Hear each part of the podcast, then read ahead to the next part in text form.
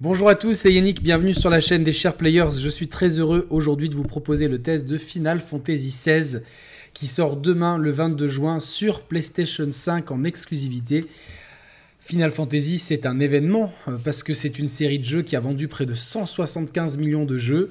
Euh, c'est euh, un mythe du jeu vidéo, on pense tous à Final Fantasy VII, mais globalement, cette série est depuis sa création quelque chose de phénoménal au Japon d'abord, puis en Occident depuis la popularisation du JRPG.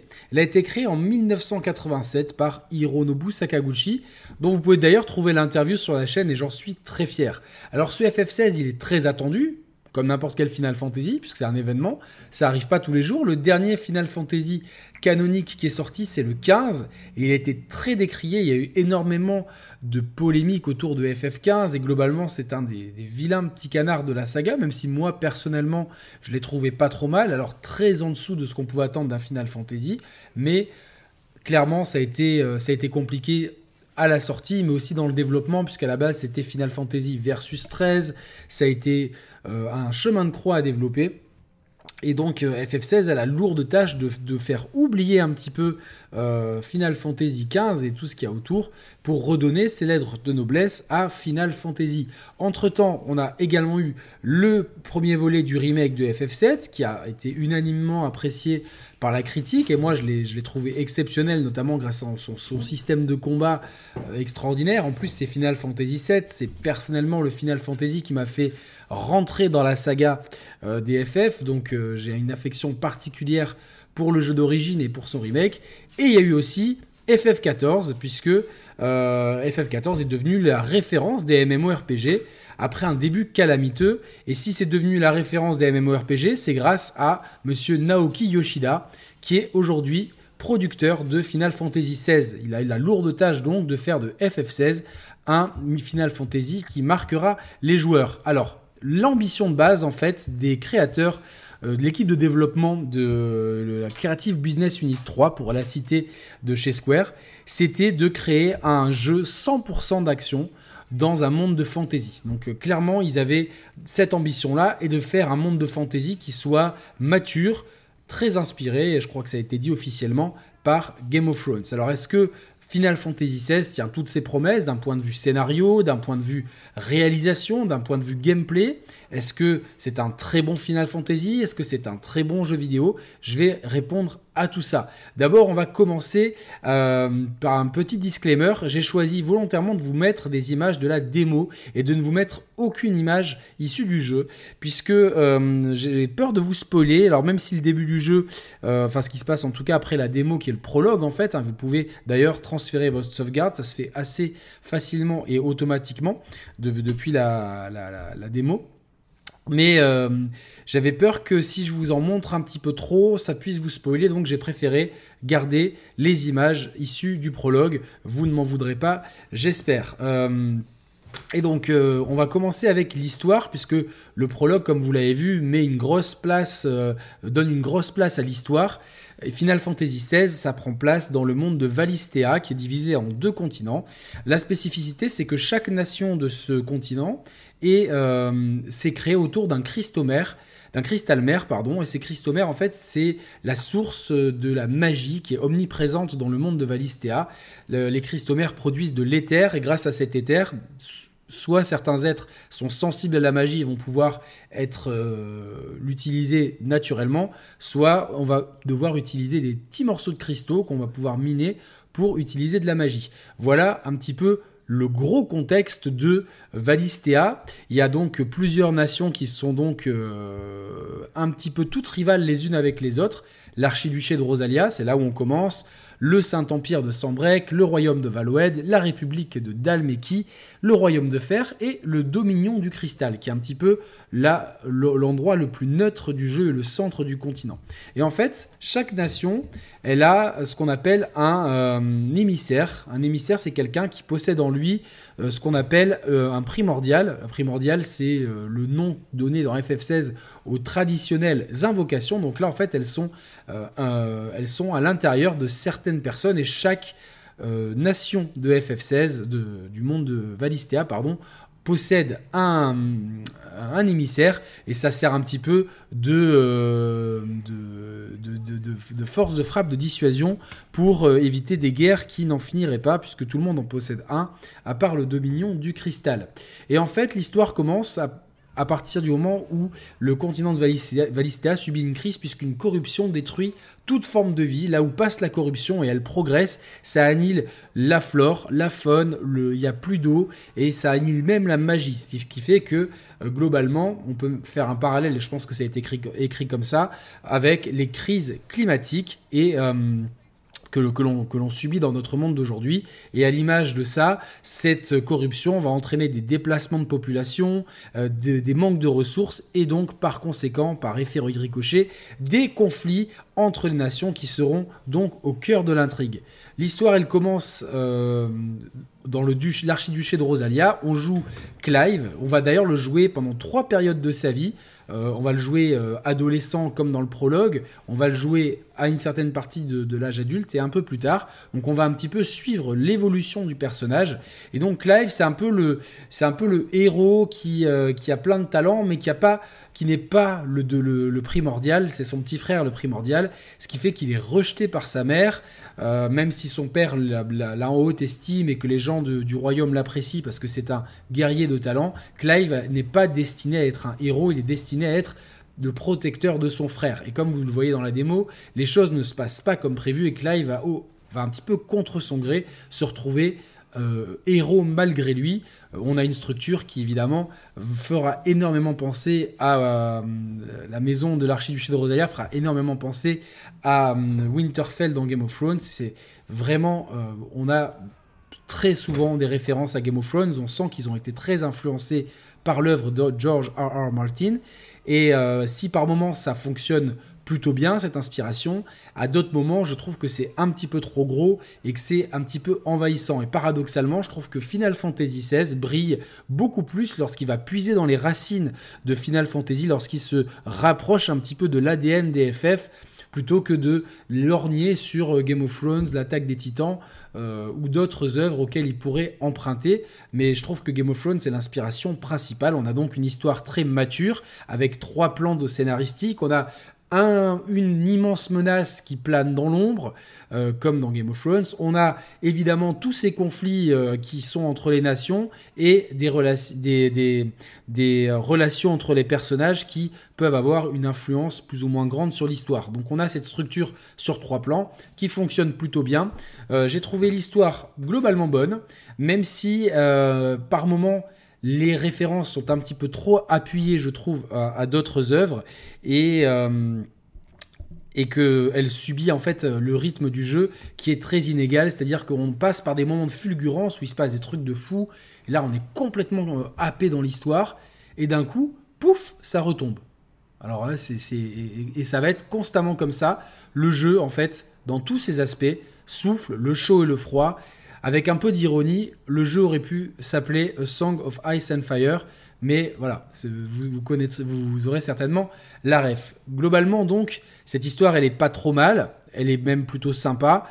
Maintenant, à titre personnel, je suis assez critique puisque j'y vois quand même certaines facilités d'écriture, certains raccourcis, certains. Euh, il y a des ellipses qu'on comble comme ça, il y a des, euh, y a des Deus ex machina qui arrivent, pouf, comme ça, comme un cheveu sous la soupe. Euh, et surtout, il y a un casting qui est très inégal avec des personnages extraordinaires, dont un euh, qui est, euh, je trouve, et je suis pas le seul, je pense, très inspiré par Big Boss de, Metal Gear Solid. Et pour moi, ce, personnage-là, c'est mon personnage préféré dans le jeu. Clairement, pour moi, c'est, c'était la révélation de, de, du jeu. D'ailleurs, il est doublé par quelqu'un qui a eu un petit rôle dans Game of Thrones. Il euh, faut savoir d'ailleurs que tout le jeu a été euh, pensé pour l'anglais. Donc la VO de Final Fantasy XVI, c'est pas le japonais, c'est l'anglais. C'est là où vous aurez la meilleure synchronisation labiale. Euh, le, français et le japonais s'en sortent bien, mais je trouve que l'anglais, ils ont choisi des très bons acteurs.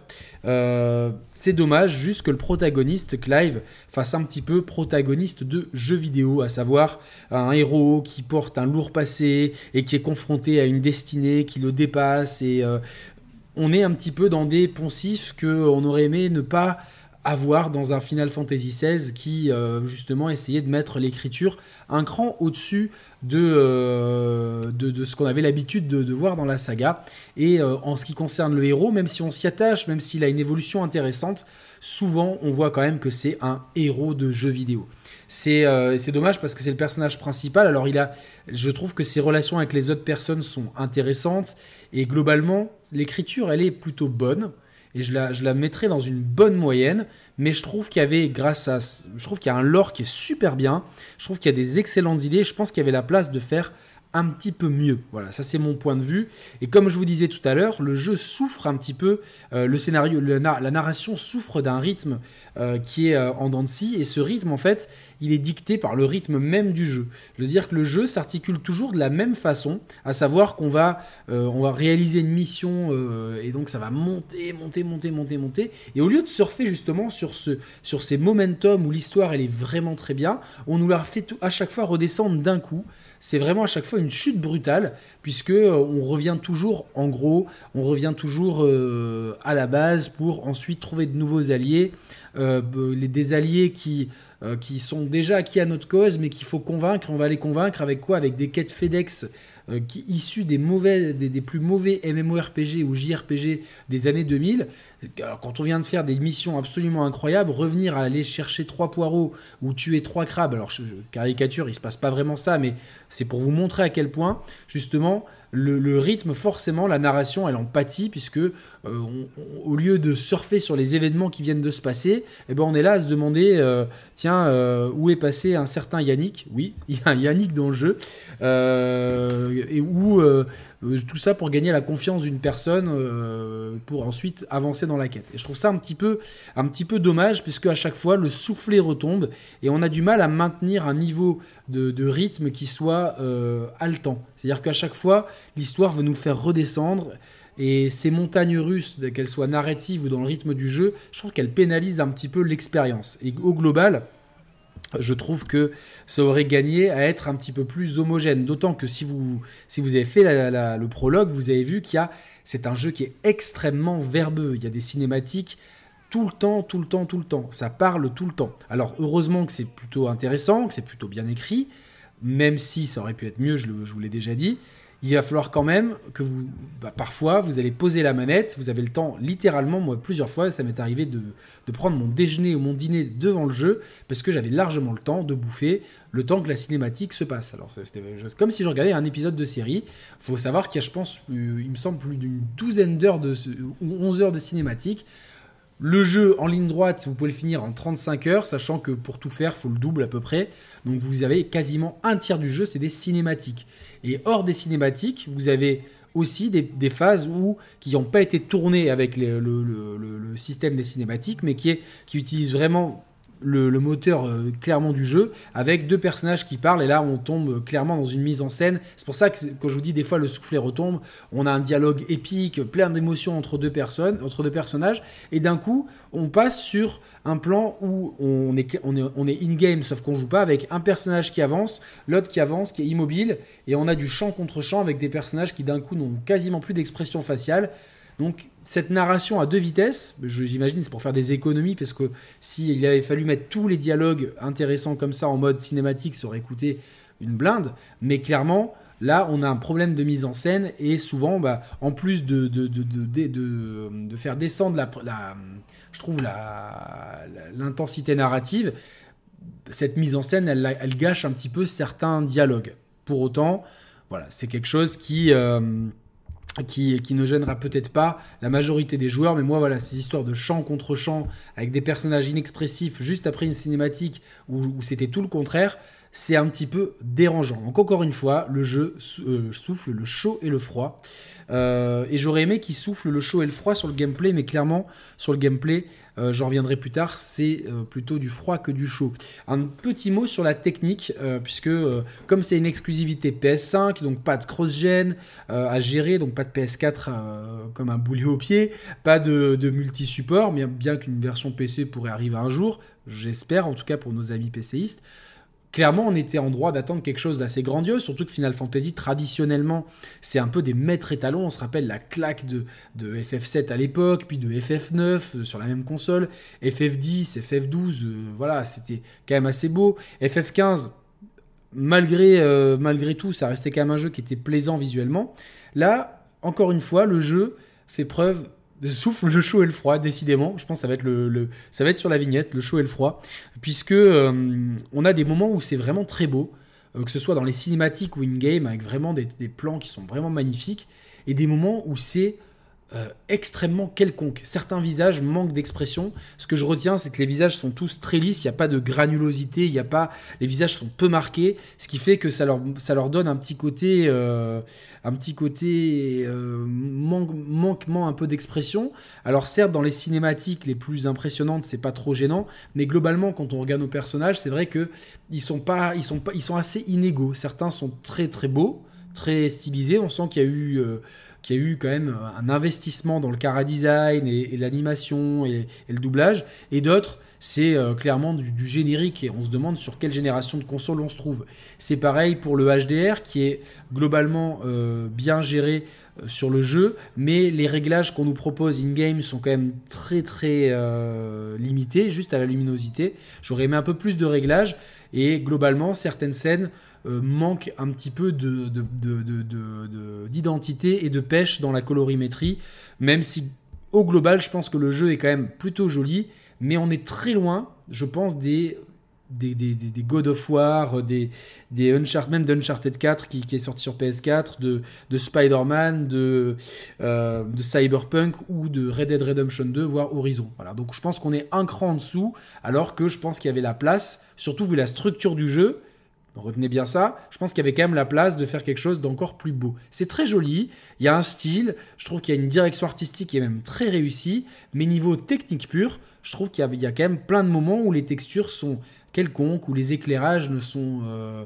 sont pas très bien travaillés, où les expressions faciales sont, sont assez inexistantes. Donc on a pareil, on a des moments où l'artistique en fait sublime le tout, mais quand on regarde la technique sans se soucier de l'artistique, on est quand même un cran en dessous de ce qui se fait de mieux sur la console et clairement pour une exclusivité, je pense qu'il y avait vraiment la place de faire mieux. Sachez que juste pour rester sur l'exclusivité, la DualSense n'est pas exploitée, vous avez des vibrations et c'est tout. Hein. J'ai pas senti particulièrement les vibrations haptiques ou les gâchettes, donc euh, à mon sens, si je l'ai pas senti, c'est que c'est pas bien utilisé. Et euh, vu la structure du jeu, le SSD euh, fait du bien, mais euh, pas, c'est pas non plus quelque chose, c'est pas une révolution non plus pour ce Final Fantasy. Par contre, par contre, je suis tombé amoureux de l'OST, qui est pour moi une des meilleures que j'ai écoutées depuis très longtemps.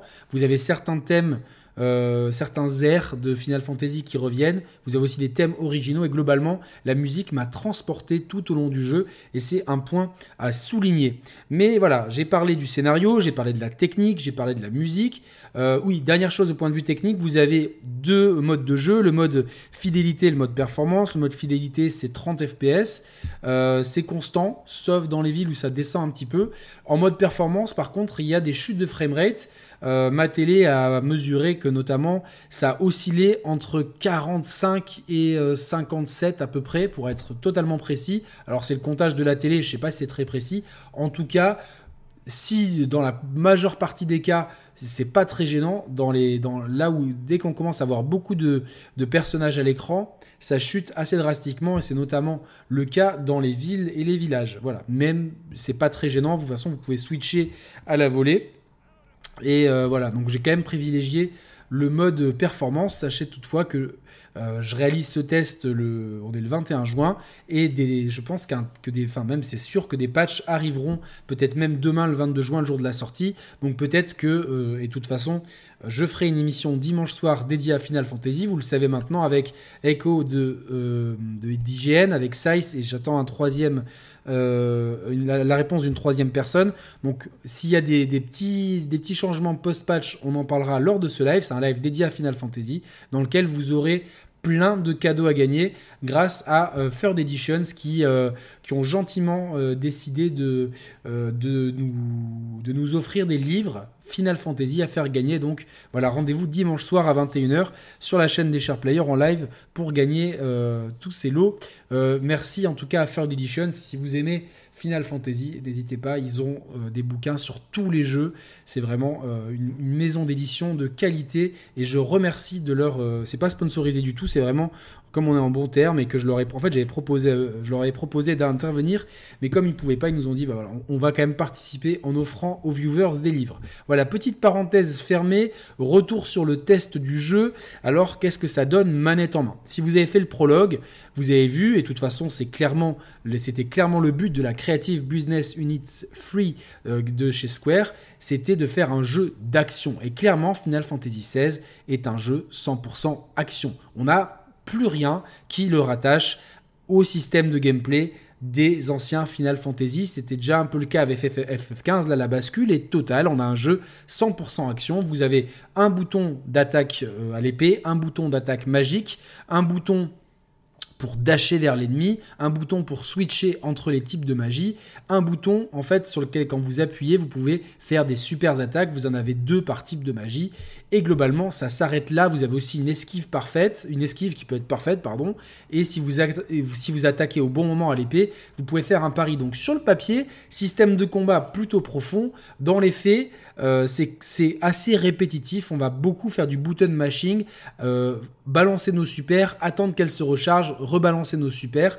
Sachez que les ennemis les plus massifs ont une barre de stun. Il va falloir vider cette barre de stun pour pouvoir vraiment leur enlever un maximum de points de vie. Ça devient quelque chose d'assez euh, courant, voire classique dans les jeux d'action d'aujourd'hui. Je regrette un petit peu que en fait le virage action n'ait pas été assumé encore plus et je pense qu'on aurait, aurait pu se rapprocher sans faire du Bayonetta ou du Devil May Cry, on aurait pu se rapprocher un petit peu plus. Là, clairement, le jeu euh, veut, faire, veut prendre son virage action, mais euh, en, en voulant être accessible, et c'était vraiment la volonté des développeurs, en voulant être accessible au plus grand nombre, bah, du coup, on se retrouve avec un jeu qui manque un petit peu de subtilité dans son gameplay et de complexité, surtout que le jeu est extrêmement facile. Il y a deux modes de jeu, le mode histoire et le mode combat. Donc le mode combat, ça équivaudrait au mode normal et le mode histoire en mode facile, et moi j'ai joué forcément en mode combat, je n'ai jamais été inquiété. Pire, la fin, jamais. Je suis mort par exemple contre quelques, quelques fois contre des ennemis un peu coriaces, et hormis les, euh, les ennemis qui sont des quêtes secondaires de chasse, euh, les chasses légendaires, qui eux euh, proposent des vrais challenges, et si vous mourrez, il faut revenir au checkpoint, et l'ennemi repart de sa barre de vie est totalement pleine. Les boss, je prends l'exemple d'un boss, un des premiers boss que j'ai rencontré, j'étais à deux doigts de le battre, mais je suis mort. Et je me suis dit, cool, je vais m'améliorer sur le prochain run. Et en fait, il m'a mis, il m'a remis dans, le combat de boss, mais à la dernière phase du boss où il avait quasiment plus de vie et moi il m'avait rempli toutes mes potions. Donc en fait, c'était une promenade de santé et c'est comme ça tout le long. Et euh, quand les boss sont difficiles à battre, c'est pas qu'ils sont difficiles parce qu'ils vont vous donner du fil à retordre, c'est parce que souvent c'est des gros sacs à PV et vous allez faire du button mashing, button mashing, attaque euh, de d'épée de magie, attaque d'épée de magie, attaque de super, deuxième super, troisième super, etc. On attend que les super se rechargent, etc. Vous pouvez aussi contrôler votre chien. Malheureusement, je trouve que ça c'est pas très ergonomique parce que c'est quasiment sur les mêmes boutons que, les soins. Donc des fois vous voulez vous, vous voulez appeler le chien, en fait vous utilisez une potion pour rien c'est un petit peu dommage. En tout cas, si le gameplay est pas déplaisant, il manque un peu de profondeur, il est un petit peu répétitif, même si l'acquisition de nouveaux pouvoirs au fil du jeu et l'arbre de compétences, qui en plus, ça c'est un truc que j'aime bien dans les jeux, on peut le recharger, c'est-à-dire que si vous êtes trompé, vous, vous, remboursez tous vos points gratuitement, ça c'est plutôt bien. L'arbre de compétences euh, donc euh, se développe, on va avoir plusieurs pouvoirs, et euh, c'est assez intéressant de pouvoir un petit peu, justement, on peut les enchaîner les uns les autres en gérant un petit peu mais ça reste très répétitif et le, challenge est euh, somme toute euh, assez light. Euh, donc finalement, c'est ça, aurait mérité un petit peu mieux. La bonne nouvelle, c'est je pense que ça va être vraiment accessible à un plus grand nombre, que vous soyez des joueurs confirmés ou des joueurs très occasionnels. Le gameplay vous posera pas vraiment de problème et sera accessible à tous. Voilà, moi j'aurais quand même aimé euh, que le, New Game Plus qui est disponible à la fin du jeu puisse être dispo d'entrée pour les fans de FF. Et peut-être que dans ce mode-là, on ait un petit peu plus de latitude, notamment la possibilité de, contrôler quand on a des alliés, une ou deux actions de nos alliés, histoire de pouvoir, par exemple, si, on a un allié qui, euh, euh, imaginons qu'un allié puisse faire des soins, tu vois, qu'on retrouve un petit peu ce côté RPG. Là, on ne contrôle uniquement que Clive et éventuellement, euh, quand il est là, le chien, on peut, lui demander 2-3 trois actions, pas plus. Euh, et c'est tout. Donc on est dans un jeu 100% action qui, qui fait de l'action un petit peu, un peu le minimum syndical. Le gros problème, c'est que finalement, on rencontre peu d'ennemis et souvent on joue 5 minutes, on pose la manette, on a un quart d'heure de cinématique, on prend la manette 10 secondes. Encore une fois, ce rythme qui, euh, comme, comme pour la narration, euh, est un petit peu haché et gâche un petit peu l'expérience. Il y a plein de moments où je me suis dit, oh là, je suis content, j'enchaîne les combats et là, cinématique, boum. Et du coup, euh, ça, gâche un petit peu l'expérience, je trouve. Et euh, ils ont, je comprends leur parti pris de vouloir un jeu 100% action, accessible, avec une grosse emphase sur la narration. Là, le, contrat, il est rempli. Mais quand on passe au microscope chaque aspect, on se dit, ah bah tiens, non, le rythme, la narration, elle est pas mal, mais elle est un peu gâchée par le rythme. La réalisation, elle est pas mal, mais ils auraient pu faire mieux. Le gameplay, ok, il y a le virage action. Moi, ça me dérange un petit peu parce que, étant, euh, je dirais pas fan de FF, mais j'aime beaucoup Final Fantasy et j'aime bien le côté un petit peu, justement, réfléchir pendant les combats. Là, je me retrouve dans un jeu d'action très générique finalement. Euh, mais tout ça, c'est surtout gâché par une chose, c'est que quand pour les phases de jeu, quand vous jouez, vous allez jouer que deux tiers du jeu, mais c'est pas un problème, hein, c'est assez assumé. Juste la façon dont c'est agencé est parfois un petit peu énervante. Genre littéralement, vous allez avoir une cinématique, vous allez reprendre la main, vous allez traverser un couloir, ouvrir une porte avec un QTE. Hmm, on est en 1900. 99 ou enfin peut-être pas, on est en 2005 ou en 2023. Bon bref, ça c'est un petit détail parce qu'il y a des QTE, il y en a euh, pour ouvrir des portes et des fois vous devez faire deux QTE pour ouvrir une porte. Non mais allô? Euh, et donc vous ouvrez une porte et là la, queue de scène reprend. Donc euh, tu te dis bon tiens, est-ce que c'est pour vérifier qu'on s'endort pas ou, ou bien? Mais voilà, le gros problème du jeu et ça c'est le gros point noir et pour moi qui m'a particulièrement gâché l'expérience, c'est que le jeu n'est qu'une succession de couloirs. Je répète, le jeu n'est qu'une succession de couloirs. Le level design ne se, résume qu'à des couloirs. Des couloirs qui sont parfois très étroits, avec des murs invisibles vraiment, vraiment très rapprochés les uns des autres. Des fois, le couloir s'élargit, des fois, il y a même quelques petits embranchements au fond duquel vous trouverez peut-être un monstre légendaire ou une potion, ce qui ne sert absolument à rien. Les monstres légendaires, non, ça sert à quelque chose. Mais globalement, chaque endroit de la map euh, que vous allez, que, sur lequel vous allez vous déplacer, c'est un couloir avec un point d'entrée et un point de sortie. Une entrée, une sortie. Et vous allez traverser ce couloir, vous allez rencontrer quelques monstres, euh, euh, peut-être un PNJ qui va vous donner une quête annexe qui sert souvent à rien. Heureusement, les quêtes annexes, elles sont signalées en vert, et quand vous avez une quête annexe avec un plus, vous allez voir qu'il ça amène une valeur ajoutée. Donc eux-mêmes, ils ont quand même euh, réfléchi au fait, bon, nos quêtes annexes, elles sont reloues, on va quand même indiquer celles qui amènent vraiment une plus-value aux joueurs. Ça, c'est plutôt pas mal. On se serait quand même passé des quêtes annexes euh, type de quête FedEx des années 2000. Ça aurait été quand même sympa.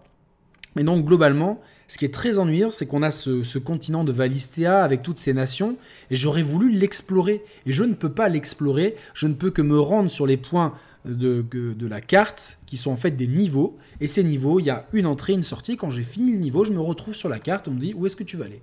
Voilà. Alors évidemment, dans l'histoire, bah, certainement, vous n'aurez pas le choix. Vous serez obligé d'aller à droite à gauche. Mais par exemple, avant de lancer certaines missions, vous pourrez vous entre guillemets refaire un niveau. Vous allez dans un niveau, vous le traversez. Une fois que vous avez fini le niveau, tu es sur la carte et tu vas aller où maintenant? Tu dois choisir un point.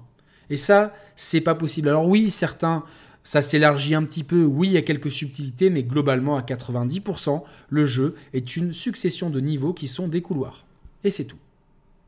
Et ça, je ne comprends pas. On avait sanctionné Final Fantasy XIII pour cet aspect-là, euh, je sais pas, c'est une quinzaine d'années maintenant je ne comprends pas pourquoi, je ne comprendrai pas que la presse en général ne le sanctionne pas Final Fantasy XVI pour ça, puisque le monde de Valistea est intéressant, le lore est super intéressant. À ce propos, pendant chaque cinématique, vous pourrez, avec le pavé tactile, avoir quelque chose, alors là c'est génial, c'est un gros point, point fort, et vous pouvez déjà le voir dans le prologue, en appuyant sur le pavé tactile, vous aurez en fait euh, les éléments de lore importants euh, qui se passe à l'écran. En fait, euh, vous, parlez avec deux personnages, vous appuyez sur le pavé tactile, vous avez l'affiche de chaque personnage, l'affiche de l'endroit où vous êtes et des événements qui y sont passés. Et ça, globalement, c'est super bien parce qu'au début, l'histoire est un petit peu confuse. ce qui est dommage, c'est qu'au cours de l'aventure, vous allez rencontrer deux personnages. Un personnage, en fait, va être va recenser toutes ses entrées. Donc ça va être en fait l'encyclopédie du jeu avec tous les lieux, les personnages, les événements, etc. Donc ça c'est super cool. Et un autre personnage va être, alors ça c'est encore mieux, va vous proposer euh, une cartographie des événements par, euh, par rapport à tout ce qui s'est passé depuis, depuis l'histoire du jeu en fait. Et euh, des, aussi un espèce de, de, schéma de relation entre les personnages, et là aussi par événement. Et ça, c'est des super bonnes idées, parce que ça nous permet vraiment de visualiser ah mais il s'est passé ça, d'accord, donc vraiment de visualiser avec des, c'est un peu comme le dessous des cartes avec sur à chaque à chaque période disponible, on va avoir vraiment des mouvements de troupes avec euh, des, des schémas, tout est extrêmement bien fait. Le problème, c'est qu'en fait, tout ça, ça aurait dû être dispo dans les menus. Je trouve ça un petit peu dommage à chaque fois de devoir, si je me perdais un peu dans l'histoire, de devoir retourner à la base pour pouvoir consulter tout ça. Ça aurait dû être dispo dans les menus. Je comprends pas vraiment ce choix de game design. Après, c'est un micro détail, mais ça aurait fait beaucoup plus sens en fait d'avoir tout ça, parce que c'est des connaissances que tu as acquises. Globalement, mais donc laisse-les nous dans le menu. Comme ça, on peut, au bout d'un moment, si on a un petit doute, on peut consulter. Ah oui, c'est vrai, il s'est passé ça à tel moment, donc c'est pour ça que. Parce que évidemment, l'histoire est assez complexe. Ils ont voulu vraiment euh, avoir des trahisons, des alliances avec des maisons, etc. Coucou euh, George R. Martin, on, a, on pense à toi. Mais euh, voilà, donc ça c'est une, c'est une bonne idée. Mais voilà, comme je l'ai dit, le jeu est vraiment souffre beaucoup trop de sa structure couloir et de sa facilité euh, en termes de jeu. alors ça pourrait être une qualité pour certains, pour moi ça a été un frein à mon plaisir. Pour conclure sur ce Final Fantasy XVI, vous avez vu, j'ai constamment soufflé le chaud et le froid, je lui ai donné beaucoup de qualités, mais je lui ai aussi trouvé beaucoup de défauts au global, ce qui est important, c'est que mine de rien, malgré tout ça, j'ai pris du plaisir à y jouer. J'avais même des fois du mal à lâcher la manette. J'avais envie d'en savoir plus, j'avais envie de voir mon personnage évoluer, j'avais envie de découvrir un petit peu de nouveaux lieux, de voir un petit peu où est-ce que le jeu allait m'amener. Surtout qu'il y a aussi, comme vous le voyez dans la, vous, le voyez au tout début du prologue, on a tout un, système de, d'invocation. Mais non il faut dire euh, c'est pas des invocations c'est des primordiaux. Donc on a aussi ces phases de gameplay là donc j'avais envie de voir un petit peu comment ça allait évoluer euh, au fil de l'aventure et globalement ce qu'on voit dans, le prologue c'est totalement la structure du jeu beaucoup de cinématiques qui sont suivies par des dialogues in-game champ contre champ euh, à la réalisation très limite et des phases de gameplay euh, qui sont globalement un couloir que vous devez traverser du point A au point B en éliminant des ennemis et des, boss euh, au milieu. Voilà, globalement la structure du jeu, elle est comme ça. Cette structure-là, elle, elle, impose un rythme en dents au jeu, donc forcément à la narration, ce qui fait que la narration, malgré ses qualités, elle est souvent retirée vers le bas pour pouvoir de nouveau s'envoler, ce qui fait qu'on fait un petit peu les montagnes russes avec l'histoire. Pareil pour le rythme même du jeu manette en main. On passe d'une cinématique au gameplay, on joue 5 minutes, puis 10 minutes de cinématique, puis on joue 10 minutes et 5 minutes de cinématique. C'est vrai que ça aurait peut-être mérité un meilleur équilibrage. Le tout, c'est que au final, ça reste un jeu vidéo et manette en main, je suis resté sur ma faim par un gameplay beaucoup trop action, qui est, même s'il y a des, possibilités de combos intéressantes, qui reste assez simpliste avec un challenge quasiment inexistant dans une structure de level design à couloir qui, à mon sens, est absolument anachronique en 2023 pour un jeu de cette envergure. J'aurais vraiment aimé avoir un monde ouvert, euh, voir des, ou des grandes, des grandes zones ouvertes à la Witcher, mais pas cette succession de niveaux couloirs où il y a quasiment rien à faire à part le traverser et tuer des ennemis. Euh, ça m'a un peu gâché mon expérience de jeu. Pour autant, j'ai quand même passé un bon moment, mais c'est clairement, c'est clairement pas, euh, c'est clairement pas le, un jeu qui va me marquer outre mesure. C'est pas un jeu que je referai. Je peux refaire volontiers Final Fantasy VI, Final Fantasy VII, Final Fantasy X, Final Fantasy IX. Euh, ça, je peux les refaire volontiers. Celui-là, je ne pense pas que je le referai. Ou alors, comme comme on a, comme on a blagué avec, avec un pote à moi qui se reconnaîtra, avec un ami testeur, on attendra le remake dans 15 ans où on pourra aller partout sur la carte, puisque Valistea est un continent que j'aurais aimé pouvoir explorer, un, lore qui est tellement intéressant et qui est extrêmement bien amené, même si au début c'est confus, je trouve que cette idée d'avoir cette encyclopédie, euh, même si elle est momentanée, mais d'avoir accès en tout cas à tout, à tout ce lore de façon intéressante, grâce à, en pouvant s'informer sur l'histoire du jeu avec euh, les deux personnages qui vous donnent euh, un l'encyclopédie et deux la chronologie, je trouve, je, trouve que le monde est quand même intéressant, il y a un lore, l'histoire se suit quand même bien, le, le, gameplay aurait pu être vachement intéressant, ne serait-ce qu'en jouant sur les éléments. Mais là, même un ennemi de glace, si vous lui jetez du feu dessus ou vice versa, ben, ça va pas faire plus de dégâts que si vous, vous jetez du feu sur un ennemi de feu ou, du vent sur un ennemi de. Il n'y a, pas de cohérence. Euh, il y a des éléments, mais il n'y a pas de système élémentaire, ce qui fait qu'on est là à bourriner nos pouvoirs un petit peu euh, constamment dans des couloirs euh, très étriqués, ce qui me laisse un goût amer dans la bouche. il, en, reste une réalisation qui est plutôt bonne, loin des, loin des grands cadors du genre, mais quand même dans, un, certain, un certain haut du panier. Une histoire qui va quand même beaucoup plaire, je pense qu'elle vous plaira en grande majorité, vous allez kiffer l'histoire. J'ai amené quelques défauts pour nuancer bien sûr, mais malgré tout, je pense qu'elle digère quand même bien ses influences. Mais derrière, ça reste un jeu vidéo et ce rythme vraiment haché entre cinématique, gameplay, cinématique, gameplay, gameplay, cinématique, gameplay, gameplay, ces quêtes annexes qui ne servent à rien, ces quêtes annexes, enfin ces quêtes dans la quête principale qui, pour faire redescendre le rythme, sont aussi nulles que des quêtes annexes euh, qui font que le, rythme en pâtit énormément. Et ce gameplay couloir avec un jeu d'action beaucoup trop simple et simpliste font qu'au final, je trouve que Final Fantasy XVI est un, est un jeu moyen. Un jeu moyen qui, plaira certainement à, un certain public et je pense que je pense même qu'il va, va, va globalement plaire, mais je pense que les joueurs les plus exigeants lui trouveront beaucoup trop de défauts pour l'ériger en, en, ou je ne sais quelle autre bêtise j'ai pu entendre juste avec une démo. Euh, clairement, le jeu a, à mon sens beaucoup trop de défauts pour être euh, pour, prétendre à quoi que ce soit. Ça reste un jeu plaisant, mais sans plus. Je regrette vraiment ce virage action qui n'est pas assumé en plus de bout en bout. Euh, du coup, j'attends énormément Final Fantasy VII Rebirth parce que là, je retrouve euh, un système de combat cohérent avec la licence Final Fantasy et euh, j'ai l'impression de ce qu'on a vu que le jeu est un peu plus ouvert. En tout cas, j'attends vos retours. N'hésitez pas en commentaire à débattre avec moi si vous n'êtes pas d'accord. De façon cordiale, bien sûr, sinon ça, ça, sera pas, je donnerai pas de suite. J'attends en tout cas vos, retours en commentaire. J'attends vos likes si vous avez aimé cette vidéo. Euh, votre, euh, votre, abonnement si vous n'êtes pas abonné, parce que c'est le meilleur moyen de soutenir cette chaîne. En tout cas, je vous remercie de m'avoir écouté jusque-là. Rendez-vous dimanche soir pour une émission spéciale Final Fantasy. Vous avez également sur la chaîne l'interview de Hironobu Sakaguchi, ainsi qu'une double rétrospective sur la saga, avec Julien Chiez notamment. Donc tout ça, vous fouillez dans la chaîne, vous trouverez. Merci beaucoup, à très bientôt, salut à tous, ciao ciao